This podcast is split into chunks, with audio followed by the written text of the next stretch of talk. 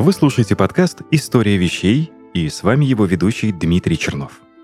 Каждый выпуск мы будем разбирать историю самых разных предметов окружающего мира с древности и до настоящего времени. Этот подкаст мы сделали в студии Red Barn. Сегодня вечером, когда вы будете чистить зубы, считайте, что вам повезло. Вы можете использовать зубную пасту, например, со вкусом мяты или корицы. Можно с уверенностью сказать, что мы избалованы современной смесью фторидов, мягких абразивов, увлажнителей, ароматизаторов и прочих средств, которые можно найти в популярных брендах. А древняя зубная паста, которая также использовалась для отпиливания зубов или свежести дыхания, выглядела совсем не так, как мы представляем ее сегодня. Да и материалы были более абразивными и менее гигиеничными. Некоторые ингредиенты древней зубной пасты включали в себя измельченный пепел, например, бычьих копыт, сгоревшую яичную скорлупу и даже пемзу. Говорят, что древние китайцы прикладывали к зубам молотые рыбьи кости с той же целью, а древние римляне и греки якобы использовали измельченные кости и раковины устриц. Кстати, э, любопытный факт, в древности люди не чистили зубы, а скорее прикладывали на них эти ингредиенты или втирали их в зубную эмаль.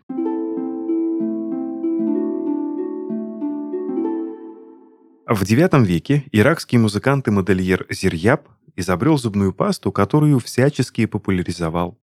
Точные ингредиенты этой зубной пасты неизвестны, но сообщается, что она была функциональной и приятной на вкус. Очевидно, в средние века арабы пробовали мелкий песок – европейцы экспериментировали с поваренной солью для гигиены рта. Ну, все это звучит довольно жестко для эмали. В Англии с 15 века лечением и удалением зубов занимались бродобреи хирурги.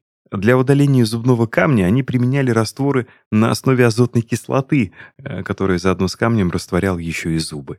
Невероятно, но этот метод лечения посчитали устаревшим только спустя 300 лет. Чистка зубов солью – это изобретение Левенгука. Антоний ван Левенгук – голландский натуралист. В 1674 году Антоний совершил одновременно два выдающихся открытия. Он открыл мир микробов и способ уничтожения этого самого микромира в собственном рту при помощи соли. Однажды под линзой изобретенного им микроскопа оказался смыв с его собственных зубов, кишащий маленькими существами. Протерев зубы тряпочкой с солью, на новом смыве микробов Антоний не обнаружил. После этого он дал себе зарок до конца жизни практиковать чистку зубов солью, а прожил на секундочку Левенгук 93 года. Да и сами европейцы, устыдившись собственной неопрятности, поспешили последовать примеру ученого. За ртом следили, полоскали душистой водой, но что нужно это делать два раза в день, а еще в идеале чистить это все зубной щеткой или зубным порошком, европейцы не знали. И ели много сладкого. Поэтому у высших классов были плохие зубы. Конечно, их пытались лечить, залеплять дыры воском, ну, в общем, ничего это не помогало. Поэтому в обществе смеяться с открытым ртом было неприлично. Все загадочно улыбались или смеялись в веер или ладонь. Так что Джаконда, в принципе, улыбается с умом. И к этому моменту Россия уже наблюдала за Европой. Надо сказать, что зубы у нас чистили всегда. Даже в самых далеких уголках издревле была заведена привычка чистить зубы березовым углем. В порошок его не растирали. В отсутствие зубных щеток э, кусок угля брал на себя и ее функции. Ну а после чистки зубов было принято освежать полость рта, разжевывая листок мяты. Свежий листок летом, сухой листок мяты зимой, которая, кроме приятного аромата, обладает еще и антибактериальным действием. В северных районах мяту часто заменяли хвойными растениями, лиственницей, пихтой или кедром. И сегодня в Сибири применение домашних вытяжек из кедровых орехов в целях профилактики пародонтитов довольно популярно. Приобщившись к культуре ухода за полостью рта, люди быстро поняли, что обладать здоровыми чистыми зубами гораздо приятнее, чем иметь гнилые или вообще вовсе не иметь зубов. Медицинские факультеты начали готовить специалистов в области стоматологии, а пытливые умы рьяно взялись за усовершенствование системы профилактики зубных болезней. Основоположником гигиены полости рта по праву считают Пьера Фошара, знаменитого парижского стоматолога, который, на секундочку, лечил зубы самому Людовику XV и маркизе де Помпадур. Основоположником гигиены полости рта по праву считают Пьера Фошара, знаменитого парижского стоматолога, лечившего зубы Людовику XV и маркизе де Помпадур, Дани Дидро и Жану Жаку Руссо. В 1723 году Фашар написал труд по стоматологии, в котором целую главу посвятил профилактике. В ней он советовал ежедневно очищать зубы от остатков пищи с помощью морской губки, считая ее материалом для этих целей куда более пригодным, чем волоски шерсти барсука. Получившие распространение щетки из этих волосков были слишком мягкими. И до XVIII века по большому счету не вводилось никаких новшеств. Затем в Англии стоматологи и химики изобрели зубной порошок. В нем были абразивные вещества – кирпичная пыль, дробленый фарфор, фаянс и внутренняя раковина каракатицы. Основой для большинства зубных порошков была сода, но некоторые содержали сахар. В конце XVIII века стали использовать буру для создания пены. Богачи чистили зубы с помощью кисти, бедняки – пальцами. А глицерин стали добавлять в порошки в начале XIX века для того, чтобы сделать э, его вкуснее. В это же время ввели стронций, стронций для укрепления зубов и снижения чувствительности. Потом появилась зубная паста из мыла. Ее создал в 1824-м стоматолог Пибоди. В 50 году Джон Харрис добавил в эту зубную пасту мел. Вообще разработка зубной пасты, к которой мы привыкли, началась в начале XIX века, и до середины 50-х она была порошковой. Но начнем мы не с этого. По сравнению с зубной пастой есть другое средство для оральной гигиены. Это зубная нить. В XIX веке потомственный дантист Леви Пармли, практикующий в Новом Орлеане, в очередной раз обратил внимание на ужасное состояние зубов своих пациентов. Это было вполне понятно. Зубные щетки тогда были очень дороги, зубной порошок недосягаемо дорог, и те, кто вообще чистил зубы, а их было меньшинство, делали это с помощью мокрой тряпочки, которую обмакивали в порох или в соль.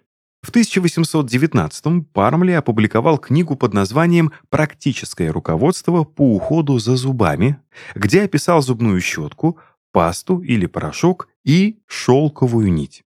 Последняя, по его мнению, была самым важным элементом, поскольку, как он писал, она извлекает остатки пищи из межзубного пространства, которые и являются настоящим источником болезней. В 1836-м дело Пармли продолжил его коллега из Нью-Йорка Ширджашап Спунер, который опубликовал брошюру «Путь к здоровым зубам», где предложил использовать шелковую нить, содержащую порошок пемзы. Но тогда эта идея не получила признания, шелк тонкий, прочный, весьма недешевый, ну а хлопковая нить не проходила между зубами и просто-напросто рвалась. А вот первая нить фабричного производства компании Кодман и Шуртлев появилась лишь в 1882 году. Ну а по-настоящему массовое производство шелковых зубных нитей начала компания Johnson Johnson в 1896.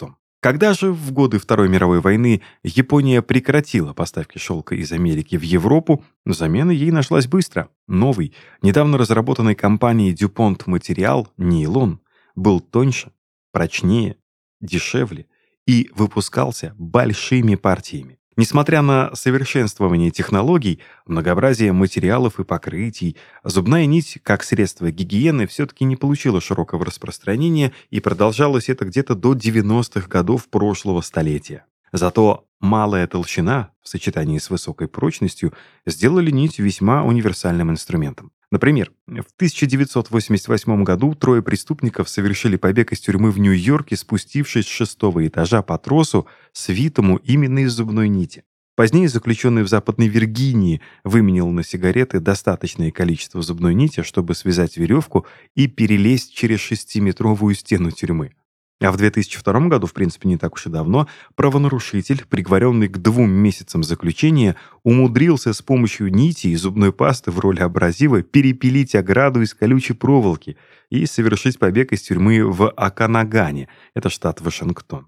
Но, конечно, зубную нить в качестве инструмента использовали не только преступники.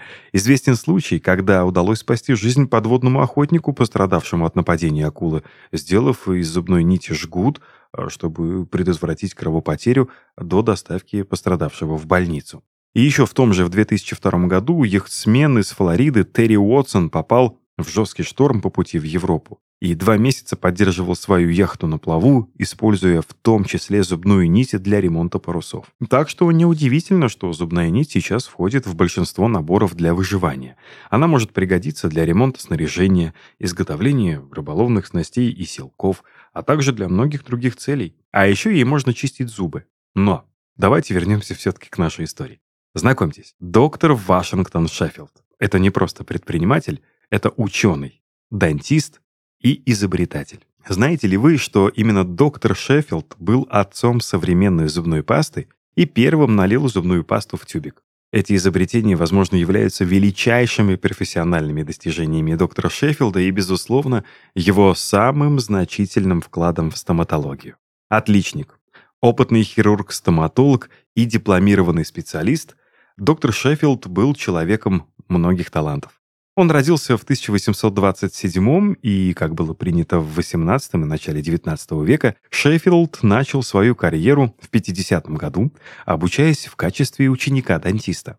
Люди того времени давно осознали взаимосвязь между чистыми зубами, кариесом и стоматологическими заболеваниями, ну а стремление к чистоте побудило стоматологов создать средства и инструменты для чистки зубов. Шеффилд присоединился ко многим докторам и дантистам э, в создании собственного зубного порошка э, для опробирования его на своих пациентах, а затем и в качестве еще одного продукта для своей компании по производству средств для ухода за зубами. В начале своей творческой практики доктор Шеффилд разработал жидкость для полоскания рта.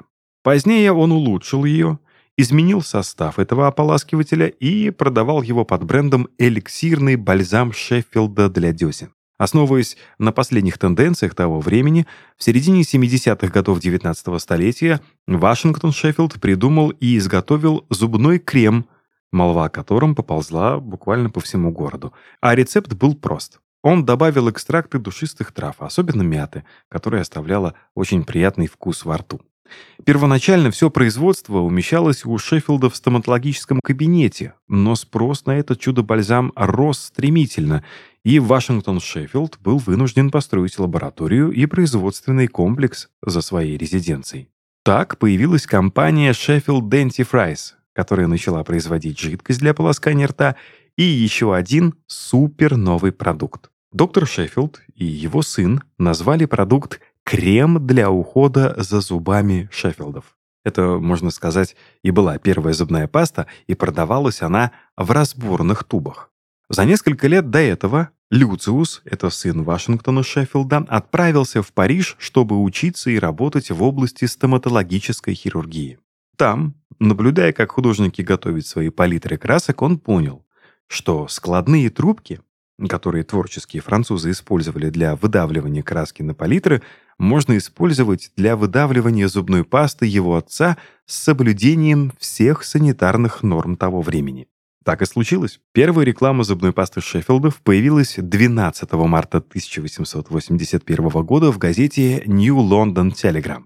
Еще через два года, в 83-м, Шеффилд пересмотрел оригинальную формулу. Продукт с усовершенствованным составом получил название Dr. Sheffield's Creme Dentifrice – и выпускался еще долгие годы после смерти Вашингтона в 1897 и даже в начале 20 века Sheffield Dentifrice продолжила производство зубной пасты, ведь она была связана контрактами со многими компаниями и участниками.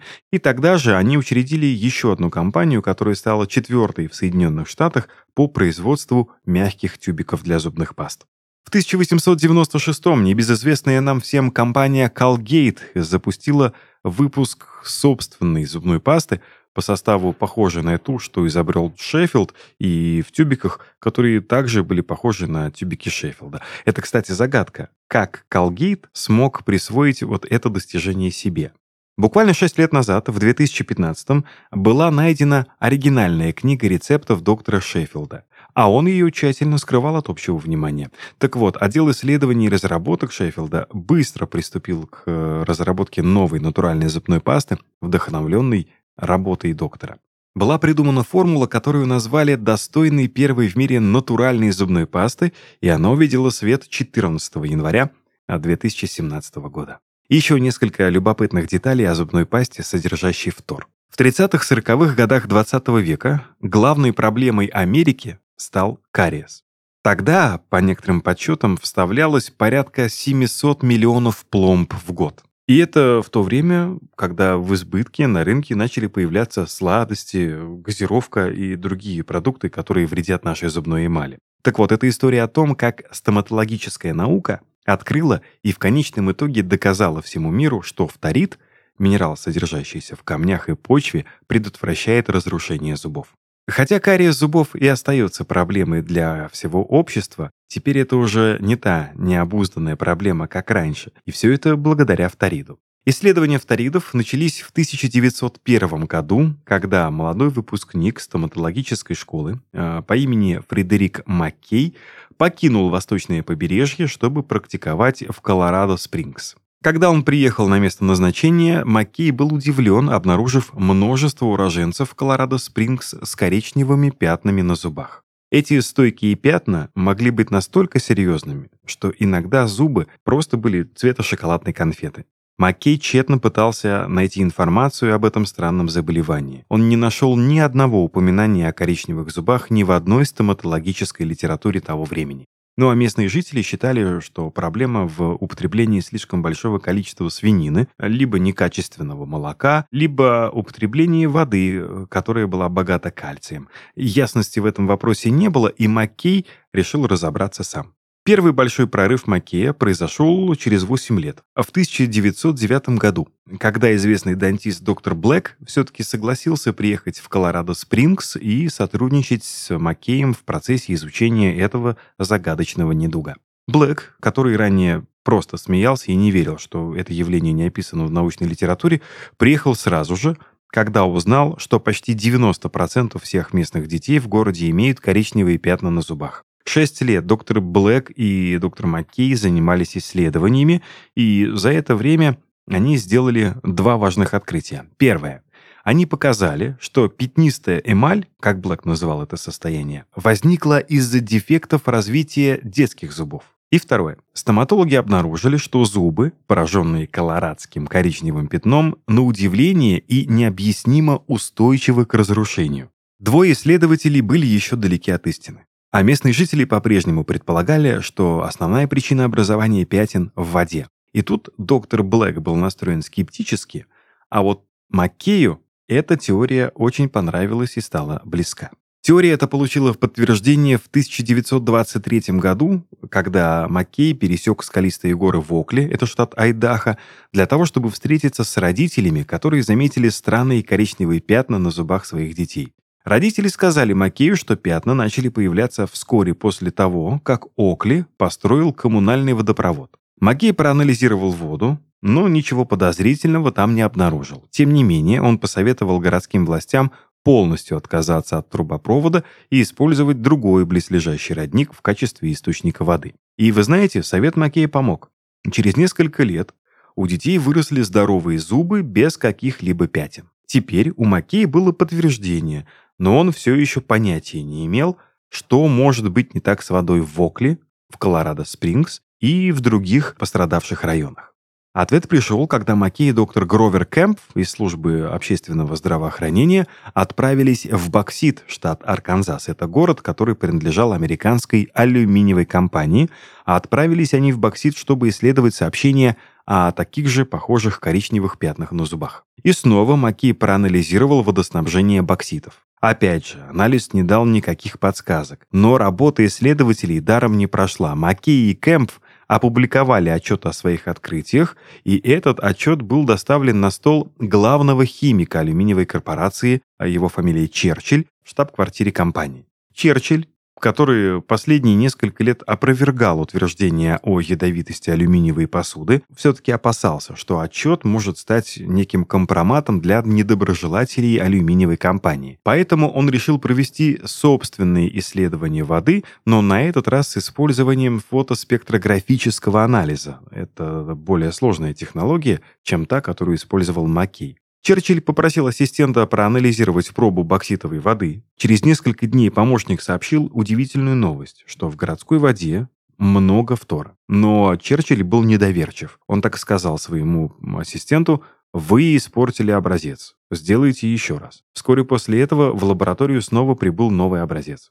Помощник Черчилля провел еще один раз анализ воды, и в результате фотоспектрографический анализ снова показал, что вода в городе была буквально загрязнена фтором. Это побудило Черчилля сесть за пишущую машинку в январе 1931 и написать письмо Маккею на целых пяти страницах. Если коротко, то Черчилль посоветовал Маккею собрать пробы воды из других городов, где была обнаружена специфическая проблема с зубами, Маккей собрал образцы, и через несколько месяцев у него был ответ на вопрос, ну и, собственно, развязка своего 30-летнего поиска.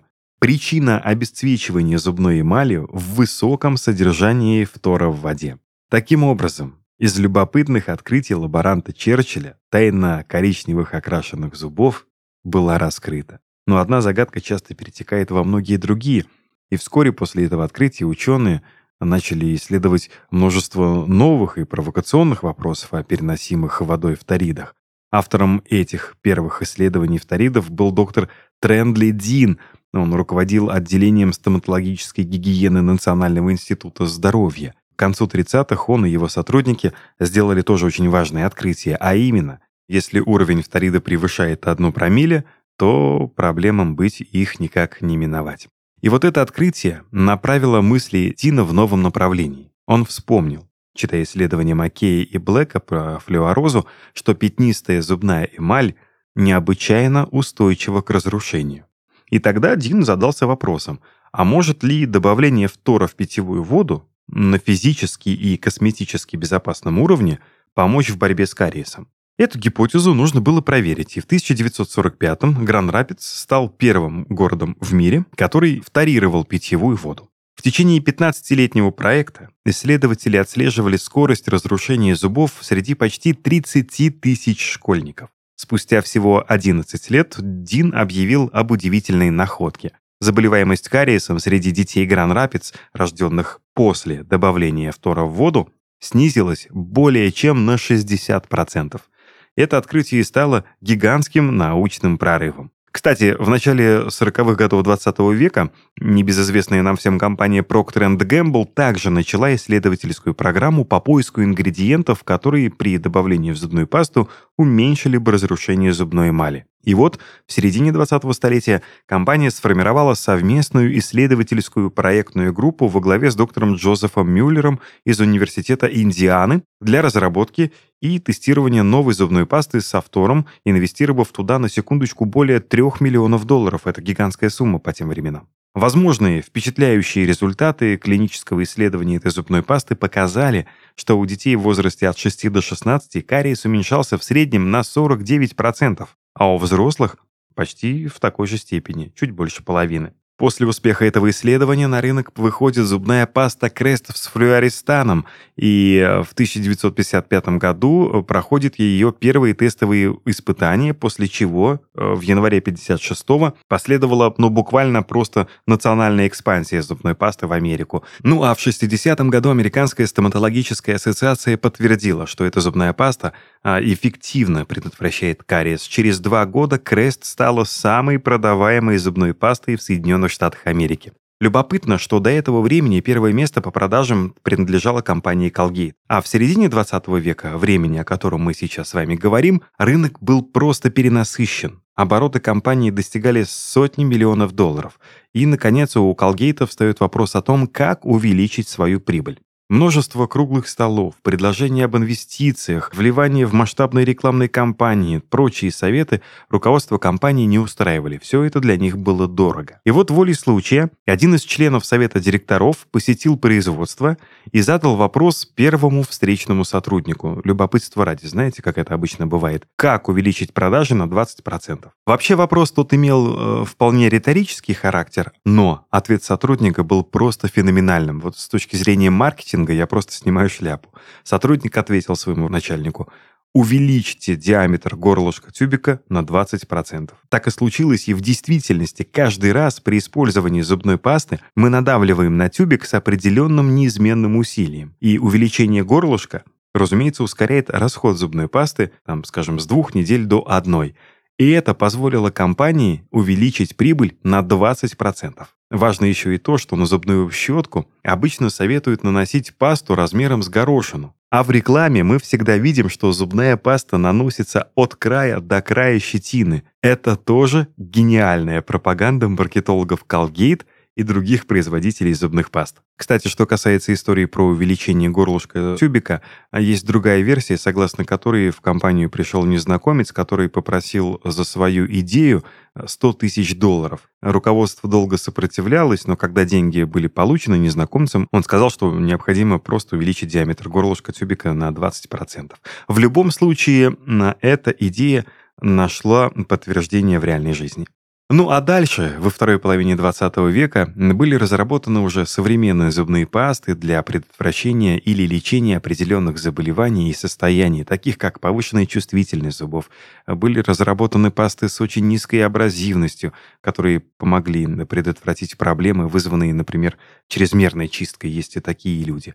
И последние достижения в области зубных паст включают в себя в разработку отбеливающих зубных паст. Зубных паст, в состав которых входит формула двойного цинка или аргинина, которая обеспечивает отличную защиту от зубного налета, гингивита, пятен, зубного камня, кариеса, список можно продолжать. Сегодняшние современные зубные пасты обычно содержат фтор, краситель, ароматизатор, подсластитель, а также ингредиенты, которые делают зубную пасту гладкой, пенящейся и сохраняют влажность. Зубная паста в тюбиках используется во всем мире и является очень успешным изобретением.